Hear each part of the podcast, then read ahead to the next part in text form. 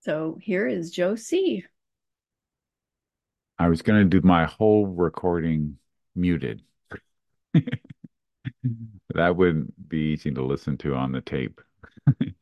Uh, my name's Joe. I'm in recovery from uh, alcohol use uh, disorder and other uh, problems, and um, I'm I'm super happy to be here. And what I want to talk about, you could call the topic service, AA service, getting active. You could call it engagement. Um, you could call it finding finding meaning um, in recovery, in the recovery community. And the reason I want to talk about that is it, you know, a lot of groups are struggling to find people to get active, to help out, to find speakers, to uh, host or co-host meetings, um, to be the group representative or the group secretary. And it's it's presented as you should do this because it's gratitude in action. You should be grateful that you're sober, somebody helped you, you should you should give back. In other words, it's presented as a chore. And the the other thing is people are sent off to do it. You know, people will sit side by side with another AA member to work through the steps. But when it comes to the traditions and service work, they point and they go, go be grateful, figure it out, see you later. You know, you're you you've got this group representative job for uh, a year. Uh, go to the uh, general service meeting and you know try not to embarrass us. And um, I, I think that um, the reason I'm sober is not from attending AA, it's from participating in AA. It's and and I think everyone knows the difference between attending and participating. I, I attended AA and I didn't get sober.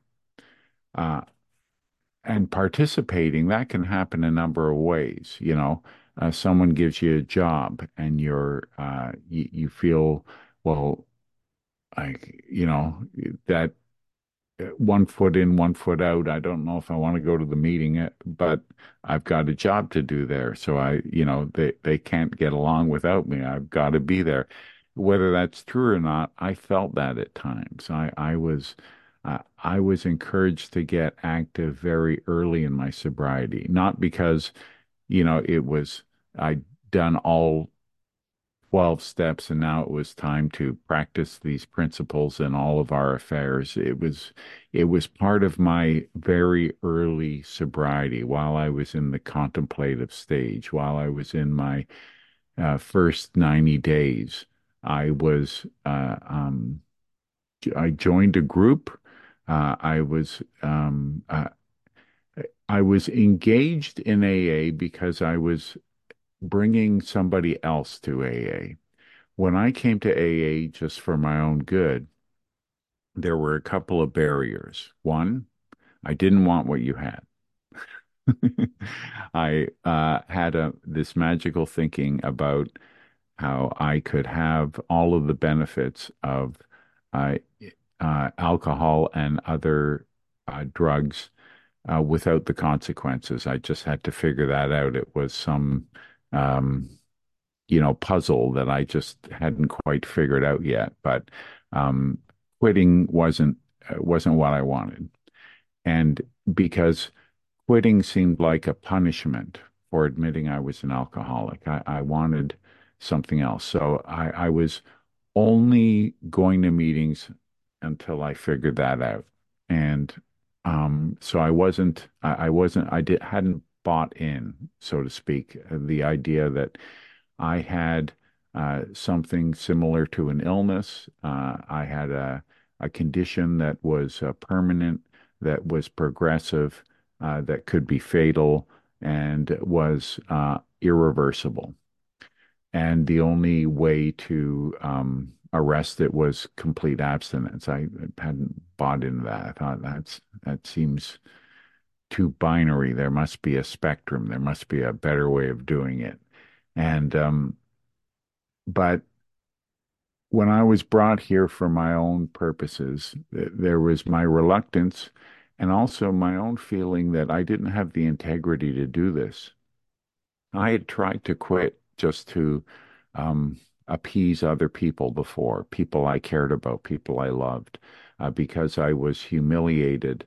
And um, I, you know, in a burst of, I'm, that's it, that's the last time. I'm never going to do that again.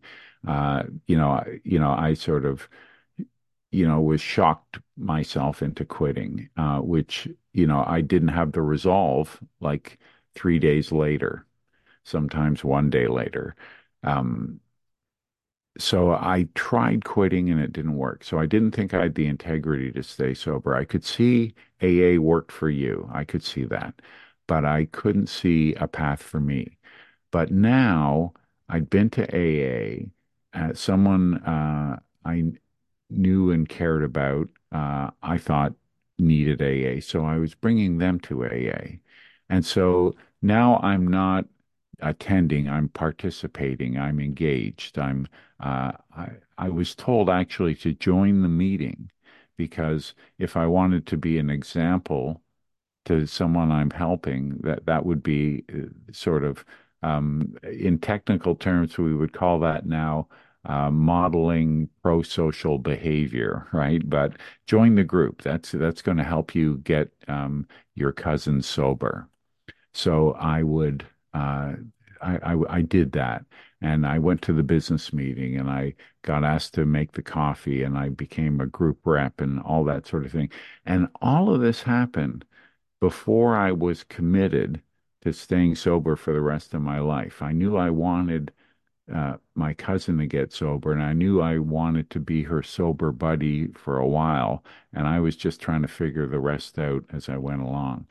But it was getting involved that created the what I would call sort of buy-in or um, uh, you know um, you know significant change in my attitude and outlook in life that uh, comes from AA. It was um, feeling a part of AA, not being an observer of AA or um, sitting cross-armed and cross-legged um, listening to other people talk about AA. I, I had to be involved. And that's true in my later sobriety. And I, I, I find I, I don't do service work because I feel a sense of duty. I do it because I love recovery and the world needs it. Uh, and, you know, and together that feels like a mission. It feels very purposeful. I um I was asked if I had anything uh, like a presentation or anything. Uh, I, have got this is my one slide presentation. Here you go. Uh, and this is something uh, that somebody else shared with me um, recently. And uh, ikigai is a, a Japanese word. It means meaning. And in life, there's there's there's four things, and this incorporates more of life than just my AA, but uh, what I love, uh, what I can get paid for, uh, what I'm good at, what the world needs. And when you start combining some of these things, you create other things. I talked about uh, I love recovery, and uh, the world needs uh, AA, right? So that feels like a mission, right? Doing something that is good for others and something I love. It, it, it doesn't feel like a duty or an obligation. Um, uh, what what I'm good at and what I love, uh, that feels passionate. But if I can get all of those things involved or a multiple of those things involved, that gives me great meaning in life. Uh, eventually, I got good at AA And uh, I loved AA, and it was something the world needed. That's great. Like if you want to get paid at it, become a counselor, right? You can you can sort of incorporate all of those things uh, if you uh, uh, y y if you really want, you can. So, so that that's my my my one sort of slide for today, and and this is um, what I'm talking about in terms of why I um, you know, write about recovery, why I um, am fascinated with AA history, uh, not because uh, I'm trying to make AA great again and go back to some glory days, but but you know, the, we're a slave to the past if we don't understand the past. And I think we can change and improve upon the past, but only to the extent that I can understand it. That's why I do a personal inventory. I have to understand my modus operandi. I have, I have to understand how I operate. I'm not going to be able uh, to even uh, see my um, blind spots until I start digging deep. And and and one of the things about looking at AA history isn't to find fault or to uh, glorify uh, those who came before us, but just to have a, a deeper understanding. And and I find it very, very helpful. And and I find uh, getting engaged in the sort of AA as a whole uh, very, very satisfying. One of the things as someone who's secular, the the steps are full of God talk. The traditions aren't. There's one cursory reference to God as being, uh, you know, uh, evoked when we have a group conscience, that somehow it's blessed by a higher power. Uh, but honestly, the, the tradition two is really just about the group decides for itself how it's going to conduct itself, and there's no authority over it, just the group conscience. Uh, Bridget talked about having a group conscience meeting here. Um, you know, there's no right way or wrong way to do AA but the members of the group decide how it's going to be. There's nothing forbidden and nothing sacred, nothing that has to be done in an AA meeting, nothing that can't be done in an AA meeting. So the group members decide. And that's what tradition two is. And if you get involved in, now I'm getting super nerdy, the service manual and the 12 concepts, the 12 concepts don't mention higher power at once you know, I worked on the finance committee at Toronto Intergroup, and we never talked about solving financial problems by turning it over. It never came up, right? It was roll up our sleeves. What are we going to do? What, you know, what are possible options for this or for that? And same thing with, um, uh, you know, uh, outreach. Same thing with uh, cooperation with the professional community. We didn't just wait for the phone to ring. We uh, engaged uh, in putting up a booth in professional conferences. Uh, in Toronto, a lot of, you know, the Canadian psychiatric blah, blah, blah, the Canadian medical this or the Canadian uh, therapeutic that and and and local stuff right? Just uh, local health fairs uh, we would go and not to um, we weren't uh, there about true you know uh, um, temperance. We were there about you know talking to people about what AA is and what AA isn't members of the community and how it falls into sort of you know the sort of health area. So when we were asked, uh, I remember very early in my recovery, I was a teenager, so I was called upon to go speak at schools, not the same schools that my basketball team played against, but I, I grew up in Montreal, Canada, but I'd go to the other end of the city and um, where I was a complete stranger there, and I would talk to them about my alcoholism and my recovery and AA. I would not go alone. I would go with another person from the Public Information Committee. And, um, you know, I, I really uh, felt, uh, you know, AA became me when I started talking about it, when I started helping others with their recovery, when I started getting engaged in AA as a whole. And it, it, it you know, I find it very meaningful. Uh, not everybody in AA stays in AA. Plenty of people get what they need and they get on with life.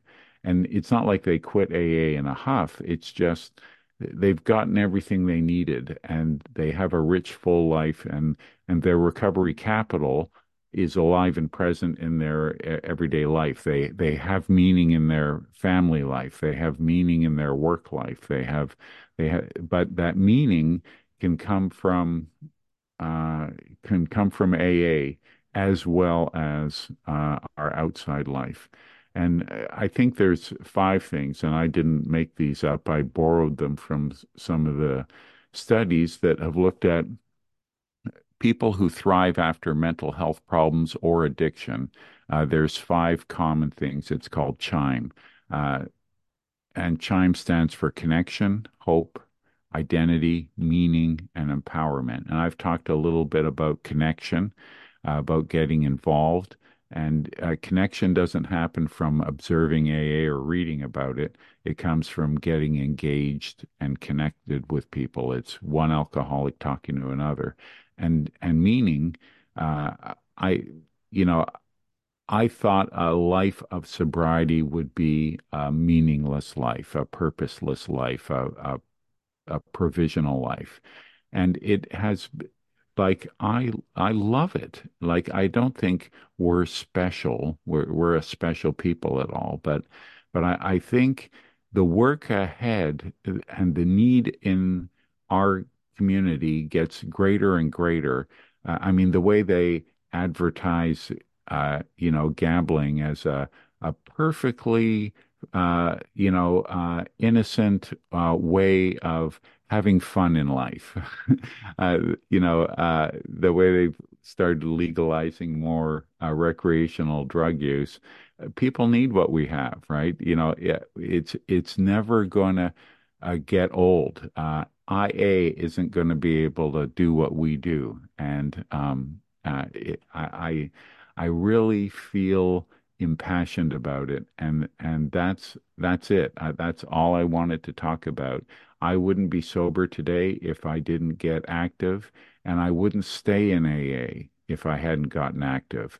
Uh, going to step 1 to 12 meetings over and over would be a repetitive strain disorder. Reading the same book over and over uh, would bore me to tears. I, I wouldn't hang around for that. But I find uh, the work of AA as a whole um, stimulating and interesting. Bill uh, uh, S., who wrote uh, Writing the Big Book, uh, The Creation of AA, that was 11 years of research, right? With no hint of any kind of reward for that. And I, I do know as an author, you, you know, it, it, it isn't a road to riches. That's let me just tell you. Um, it's a sideline. It's it, it not very few people make a profession. Just like my guitar, you know. Um, none of you know the songs I've recorded because they weren't, you know, that you know they didn't lead to riches. Uh, but they uh, are another passion of mine. It's it's also important to have passions. I think outside our recovery community.